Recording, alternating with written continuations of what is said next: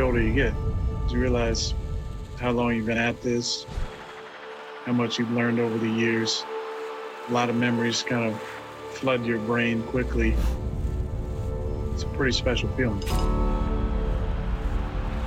We can reflect on the past or imagine the future. But reflections in glass reveal the truth about the here and now. I have a way that I've played the game for a long time, and I don't think that's changed with age.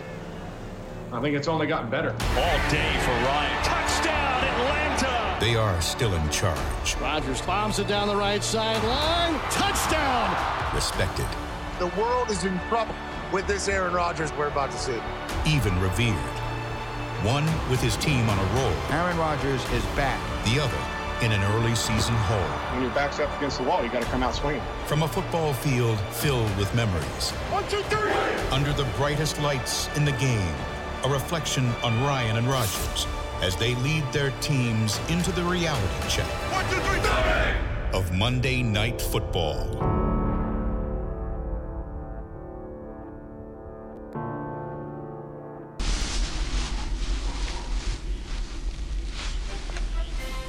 Bienvenidos, gracias por acompañarnos. Nueva edición de NFL Live, Monday Night Football a través de la pantalla de ESPN esta noche. Los invictos Packers reciben en Lambeau Field a los Falcons que están en el fondo de su división sin saber todavía lo que es ganar hasta el momento en la actual temporada. Este será el décimo enfrentamiento entre Aaron Rodgers y Matt Ryan, incluyendo la postemporada donde el quarterback de los Falcons lleva una ventaja de 5-4. Bien, revisemos números de cada uno. A propósito, Matt Ryan tiene una marca de 0-3 esta campaña. Ha completado el 62.5% de sus pases para 961 yardas. Su quarterback rating es de 64.2. Ahora, ¿qué hay del otro lado de la moneda? Veamos los números de Aaron Rodgers, que por su parte tiene una marca invicta de 3-0 con 67% de completos, 887 yardas y 8 touchdowns, ninguna intercepción. Su quarterback rating es de 91.2. Décimo enfrentamiento, les decía, entre estos dos mariscales de campo. Hasta el momento la balanza favorece al quarterback de los Falcons, pero esta noche podría empatarse, equilibrarse esa balanza. Las ofensivas de los Falcons y Packers promedian al menos 30 puntos por juego esta campaña, siendo la de Packers la mejor de la liga. En yardas por juego, ambos promedian arriba de 400 yardas, un porcentaje de conversiones en tercera de más de 40% y la efectividad en zona roja de ambos es superior al 58%. Miguel Pasquel, Mauricio Pedrosa e Itán Benerra, un gusto como siempre saludarles y quien les habla, Cari Correa. ¿Cuál ha sido al momento la clave de los Packers esta campaña para mantenerse de esa manera invicta y además eh, luciendo sólidos en la nacional, Miguel? Cari, gusto en saludarte a todos los compañeros. Yo me estoy viendo a los 49ers del año pasado. Es el juego terrestre y se llama Aaron Jones. Está corriendo por fuera, está corriendo por dentro. Y sabes que, Cari, es muy importante mencionarlo. La línea ofensiva es mucho más atleta que el año pasado. Están dejando unos huecos muy importantes y por supuesto eso ayuda a Aaron Rodgers a pasar. Hemos visto cómo está jugando. Parece que tiene una espinota clavada después de la selección de Jordan Love. Entonces, por supuesto, yo creo que el juego terrestre es lo que ha ayudado mucho, pero todo empieza con la línea ofensiva. ¿A qué Aaron le damos mayor mérito, Mauricio? ¿A Aaron Rodgers o a Aaron Jones? Yo a Jones, porque le descarga mucha responsabilidad a Aaron Rodgers, pero sería injusto decir que ese es el único motivo. Aaron Rodgers está jugando muy bien, pero está jugando muy bien porque está limitando los errores. De hecho, no los han cometido. Los Packers tienen cero entregas de balón después de tres encuentros. Cuando promedias más de 30 puntos por partido, no entregas el balón, vas a ganar todos esos juegos. Y la otra, hemos criticado mucho la línea ofensiva de los Packers. Sí, le abren huecos a Aaron Jones, también protegen muy bien a Aaron Rodgers. Hasta ahora solamente lo han capturado dos veces. Si sumamos todo eso, son fórmulas para que uno de los mejores quarterbacks en la liga tenga como hasta ahora un récord perfecto. Correcto, no tan fácilmente prestan el ovoide, pero Eitan, ¿qué tanto mérito también le podemos dar a Matt LaFleur? Que el año pasado decían varios, eh, pues estos Packers llegaban apenas con lo justo y sin embargo arranca la temporada, no se esperaba tanto de ellos y terminan convenciendo y cada vez se ven mejor, como de menos a más. Nada. El mérito de los Packers se llama Aaron Rodgers. Este equipo es Aaron Rodgers. Nos han demostrado los Packers que cuando no está Aaron Rodgers son uno de los peores equipos de la NFL. Green Bay camina si está Aaron Rodgers. Aaron Jones es un muy buen corredor. El juego terrestre sí ayuda, pero los Packers no son nada sin Aaron Rodgers. Aaron Jones no ganaría ni 60 yardas con otro coreback porque nadie más puede hacer lo que hace Aaron Rodgers con los Packers de Green Bay. Matt LaFleur, lo que hacía Mike McCarthy dejar que esté contento Aaron Rodgers y con eso es más que suficiente. Los Packers empiezan y terminan con Aaron Rodgers. Bueno, ya los escucharon ustedes. Mauricio Pedrosa le da todo el crédito a Aaron Jones y también le da todo el crédito a Aaron Rodgers. Vamos a hacer el siguiente comparativo. A ver, no, ahorita te escucho, Mauricio. Vamos a ver las ausencias de este partido, comenzando pues por la de los eh, Packers frente a los Falcons. Al, Allen Lazar fue operado ya del abdomen, Davante Adams sigue lesionado del tenón de la corva, Christian Kirsey no se recuperó de una lesión de pectorales y Mercedes Lewis sigue lesionado de la rodilla.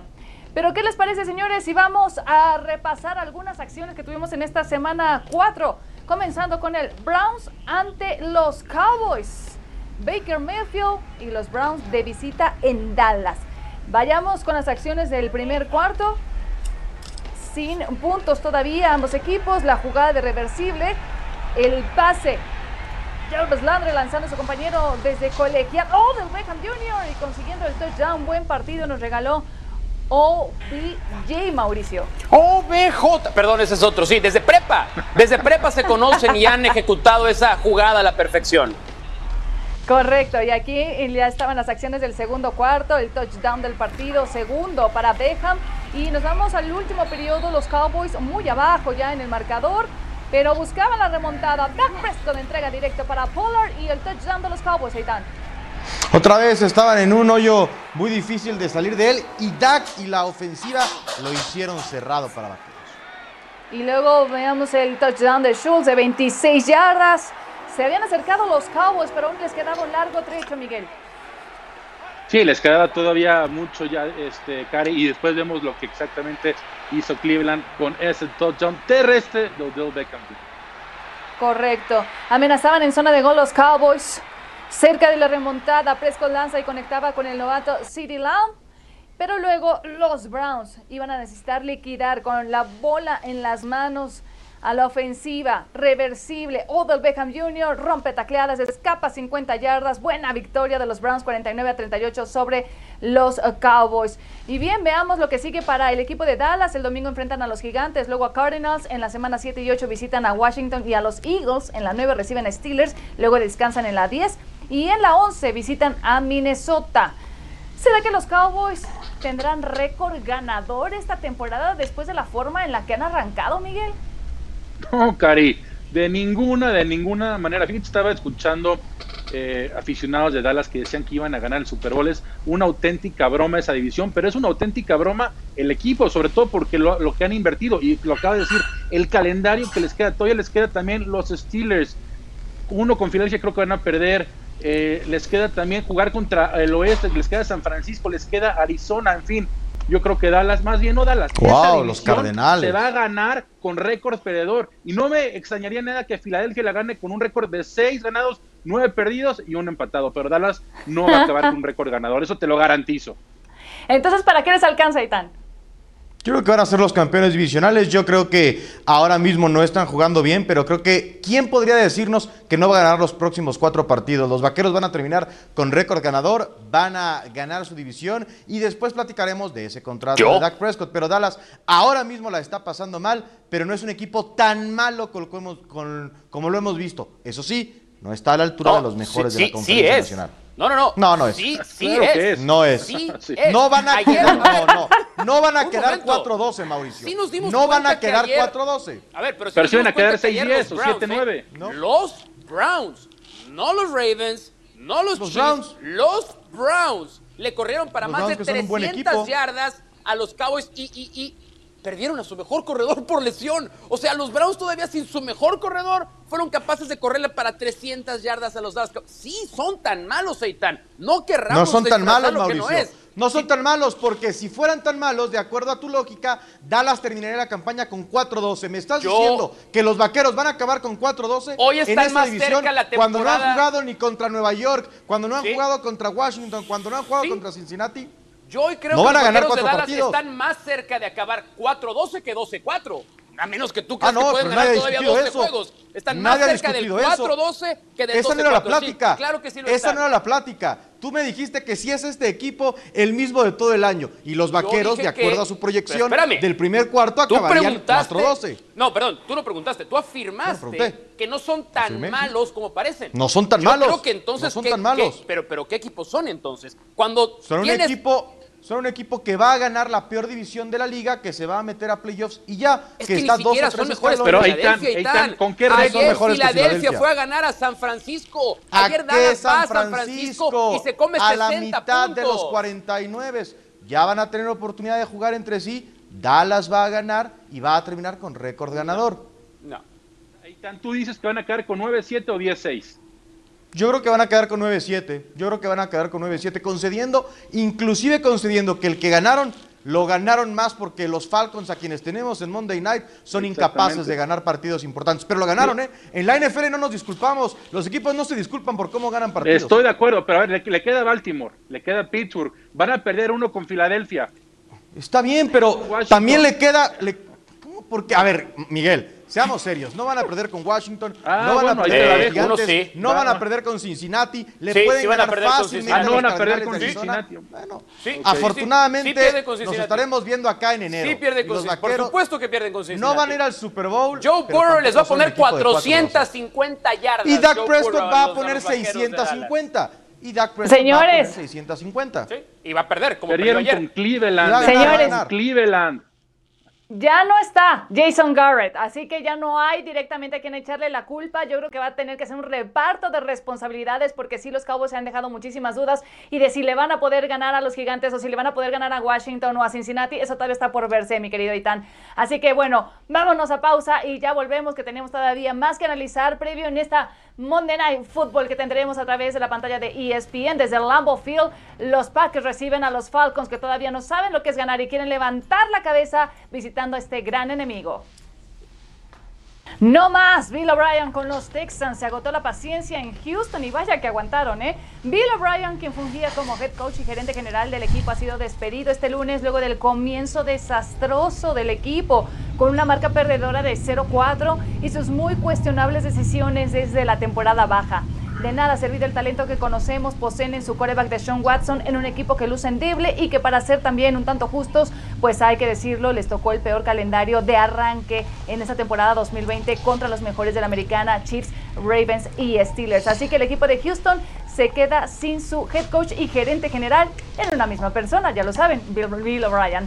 Y así se termina su etapa. A pesar de las cuatro derrotas en esta campaña, se va con un porcentaje de triunfo mayor al de sus antecesores, además de haber sumado más temporadas ganadoras, más títulos divisionales y viajes a postemporada. Era el momento adecuado para darle las gracias y el adiós, Miguel. Mira, caíamos hasta 0-4 y muchos por el calendario, pero sí, sí estoy de acuerdo. Yo creo que se tardaron en darle el adiós. Realmente lo que hizo, sobre todo la forma en cómo manejó el equipo, te hiciste de tus mejores jugadores. O sea, literal, de Davis Clowney te hiciste del, de Andrew Hopkins te decidiste del, David Johnson, pues bueno, está más o menos ahí encajando con el equipo, pero no es lo, no lo que se esperaba. Este, por el ofensivo, por Tonsil también dio demasiado, o sea, dio primera selección y segunda selecciones por jugadores que hasta el momento no han ejecutado como deberían, no han jugado como deberían. Y es que en las primeras semanas decíamos, bueno, están contra los mejores, los más fuertes de la americana, Mauricio, pero después cayeron contra los Vikings, que no le ganaban a nadie. No hubo reacción en el equipo. eh, el que mucho abarca, poco aprieta. Esta liga es de especialización. No puede ser entrenador en jefe, gerente general, director de personal a la vez. Le costó costando muy caro a Bill O'Brien. Yo lo celebro por los fans de los Texans que no van a ver a Deshaun Watson ser intercambiado por una quinta ronda o algo así en la temporada baja. Si hubieran dejado a Bill O'Brien como head coach y tan, y hubieran traído a un gerente general, ¿el resultado final hubiera sido distinto? Eh, no creo, porque ese gerente general seguramente lo hubiera aprobado Bill O'Brien y ya nos dimos cuenta que no es muy bueno con eso de las decisiones. Eh, fue un error de los dueños de los eh, Texans darle tanto control a Bill O'Brien. Dejaron que saliera de Andrew Hopkins, dejaron que cambiara a Clowney. Este equipo, si bien estuvo en postemporada algunos años, fue más por el gran talento de su coreback, porque nunca ha sido capaz de armarle una buena línea ofensiva. Y el tema acá con los fans de los Texans es que no hay primera ni segunda ronda. Entonces, para que el roster vuelva a tener talento hay que esperar tres o cuatro años. Correcto, el propio Bill O'Brien había declarado después de esa derrota contra los Vikings, equipo que no le había podido ganar a nadie, que él mismo ya no tenía control sobre su permanencia en el equipo. Así que hasta ahí llegó su era en los Tejanos. Y vamos ahora a este top 5 de Hotless, jugadas con obstáculos, jugadas brillantes. Vamos a disfrutarlas después de uno de los mejores touchdowns de la temporada gracias a Brandon Ayuk. Pero vivamos esto grandes jugadas. Y comenzamos en el número 5, en la semana 4, este pase para John Mixon, quien dobla la esquina, brinca un defensivo e ingresa a las diagonales, Mauricio. Revivió Joe Mixon, revivió el ataque terrestre de los Bengals y eso le ayuda obviamente a su coreback novato que ha jugado bastante bien. Y ahora vámonos a la semana 1 ante los Steelers. El primero este pase pantalla para Saquon Barkley, quien evita a un defensor y brinca a otro y tanto. Cuando estaba sano, eran felices. Bueno, no tan felices los de los Giants, pero por lo menos tenían a Saquon Barkley. Correcto. También de semana 1, este pase de Russell Gage, quien se quita a un rival. Gran habilidad, Miguel. Sí, excelente habilidad. Caería realmente difícil ver este tipo de jugadas, pero bueno, la vimos con Mensch aquí. Alec Engel, demostrando que los fullbacks también pueden realizar cuestiones eh, extraordinarias, Mauricio. Pesaditos, pesaditos, pero igual saben brincar. Ahora, siempre hay un riesgo agregado a este tipo de jugadas, que es un buen trancazo. Y les decía lo de Brandon Ayuk, espectacular, Eitan. Por esto lo tomaron en la primera ronda. Ni lo vieron los jugadores de Filadelfia, la velocidad y luego muy espectacular cómo se eleva para ingresar a la zona de anotación. Resortes en las piernas, espectacular antes de que finalizara el primer cuarto de ese juego ante las Águilas de Filadelfia. El mejor touchdown que hemos tenido de lo que va de la temporada, gran atleticismo. Y bueno, vámonos a la siguiente pausa, señores. Ya volvemos con más en esta previa del Monday Night Football a través de ESPN. Los Raiders, fieles a su ADN malportados, han llevado una multa por parte de la liga y es que en plena época de protocolos sanitarios ya habían sido sancionados por no cumplir el distanciamiento y uso de cubrebocas en la banca. John Gruden y los suyos. También se investiga una persona que ingresó a sus vestidores restringiendo las normas y para rematar 165 mil dólares de multa a jugadores por acudir a un evento de caridad donde no se cumplían tampoco con las pautas de cuidado establecidas por la NFL. Bueno, pasemos a temas mucho más amables porque con motivo del mes de la herencia hispana hace unos días nuestro compañero Ciro Procuna platicó con Roberto Garza, también compañero nuestro en ESPN y exjugador de la NFL, quien nos habló de su ex equipo, los Chicago Bears y también la actualidad de la liga y de los Packers que están liderando esa división norte de la nacional. Escuchemos. Tú como centro que fuiste, de repente te cambian de coreback ¿Cómo tienes que ajustar para familiarizarte y estar en la misma sintonía con el nuevo en cuestión de días? Mira, um, todos los días antes de las prácticas empiezas el Center Quarterback Exchange, ¿no? So tomas uh, nomás como unos 20 uh, cambios con, con, los mariscales de campo y siempre empiezas con el primero y el segundo. So tienes esa experiencia durante pues, lo que es nomás training camp, ¿eh? no hubo OTAs y todo eso. So, en, en, las pocas prácticas que han tenido, se han, Cody Whitehair y Nick Foles han tuvieron la oportunidad de, de, conocerse un poco. Claro, no tienen la misma um, uh, experiencia que tiene con Mr. Trubisky, ¿no? Porque lo tiene años uh, con él, pero han practicado juntos. Uh, es un poco nomás de, decir, ok, ¿dónde sientes las manos de él y cómo quiere el balón? Él, él cada mariscal es un poco diferente a, cómo quieren las, el balón, ¿verdad? Ah, para poder mejorar uh, cómo lanza el balón. se conocen y creo que en, un juego van a, va a haber 80, 60, 80 cambios. en un partido se, rápido se reconocen uno al otro. Roberto, no te quiero poner de malas. Los Green Bay Packers ¿qué es lo que más te ha sorprendido del rendimiento de Aaron Rodgers en estos tres juegos que has visto? Increíble, ¿no? Sigue, sigue siendo el, mariscal desde que yo jugué y, y, sigue como, piensas, ¿cómo va a mejorar a, Aaron Rodgers? Y lo sigue haciendo, ¿no? la habilidad atlética que tiene de salirse del bolsillo, lanzar el balón. y la estadística que enseñaron este último partido, que nomás a, a dos first rounders ha lanzado touchdown passes, ha comparado a, a Peyton Manning que tuvo 300. So, no tiene jugadores de ese calibre, por decir, a Rodel, pero la manera que lanza el balón uh, es increíble, la, experiencia que tiene. Miras los cambios que hace dentro de un juego contra las defensivas, quieren uh, esconder el blitz o quieren cambiar la, las coberturas y él está sobre todo eso. Y creo que siempre es difícil cuando cambias de ofensivas y, y, y, es como él tiene la experiencia de más de 10 años en esta misma ofensiva, ¿no? So, eso para mí ha sido lo más impresionante porque ha habido ese cambio y no se nota en el juego de él.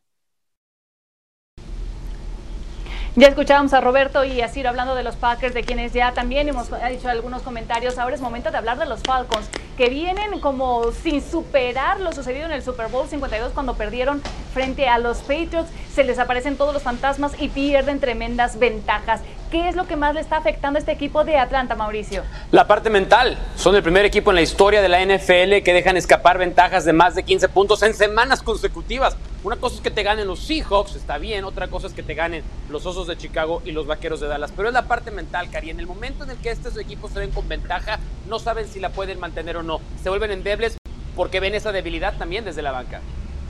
¿Y quién carga con el peso de la responsabilidad, Miguel? Que no hay constancia, Cari. Primero, si vemos el juego contra Seattle, muy mala ofensiva y al final trató de regresar, no pudo. Contra Dallas empieza muy bien la ofensiva y se cae. Y lo mismo pasó contra Chicago. Yo creo que es culpa de los coordinadores, del coach, es todo de todo el equipo, Cari. No hay Dan Quinn. alguien para poder. Pues Dan puede Ser el coach, puede ser el coach, pero también la defensiva. El Nada, que Dan te lavas las manos. Dan no, Quinn. no, no. El único responsable es el head coach que no sabe ganar partidos importantes. Dan Quinn es el culpable. Importantes Desde hace no importantes. debió dejar de ser el head coach. Pero ¿quién ejecuta, Itán? Entiendo lo Dan del coach. Quinn. Todo Dan Quinn, todo es Dan Quinn. 28-3 bien. Super Bowl. Dan Quinn. Bueno, cuidado con que se siga volviendo abultada esa marca perdedora. Así que bueno, vamos a estar pendiente de qué tal el funcionamiento de este equipo, si logran revivir, levantar la cabeza en este encuentro. Matt Ryan la ha estado pasando muy mal, no es ese coreba que ofrece grandes highlights, pero sí que ha mantenido un rendimiento eh, sostenido en la liga y esta vez sí que la está pasando mal en el arranque de esta temporada 2020. Pausa rápidamente y volvemos para cerrar esta mini edición de NFL Live previa al Monday Night Football.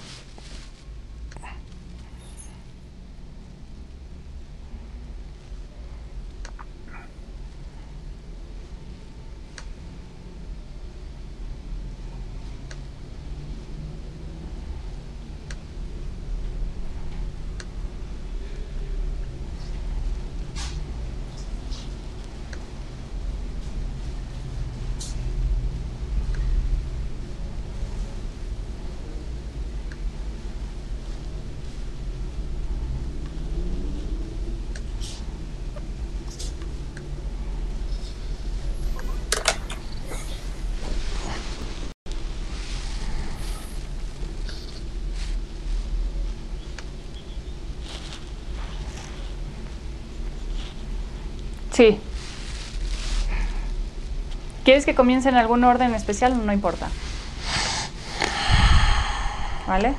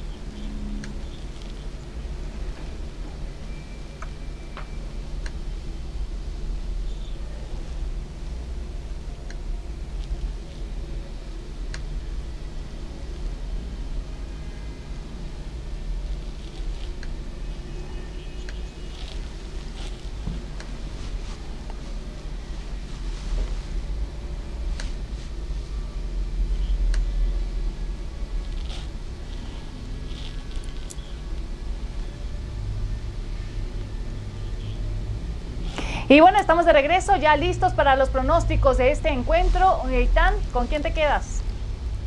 Green Bay, Green Bay todavía ganando esta semana. Y ya nos lo decías, parece que corre peligro el puesto de Dan Quinn. Miguel Pasquel, ¿coincides con el pronóstico de Eitan? Estoy de acuerdo, aunque sí creo que va a ser una victoria, pero más difícil de lo que muchos piensan, porque la ausencia de Adams les va a pensar mucho. Bueno, perfecto. Mauricio, ¿coincides también con el pronóstico Sí. de nuestros compañeros? En algún punto irá ganando Atlanta, le da la vuelta a Green Bay y gana por 7 puntos. Bueno, yo también me quedo con Green Bay, pero dejemos que la liga nos sorprenda. A ver, gracias.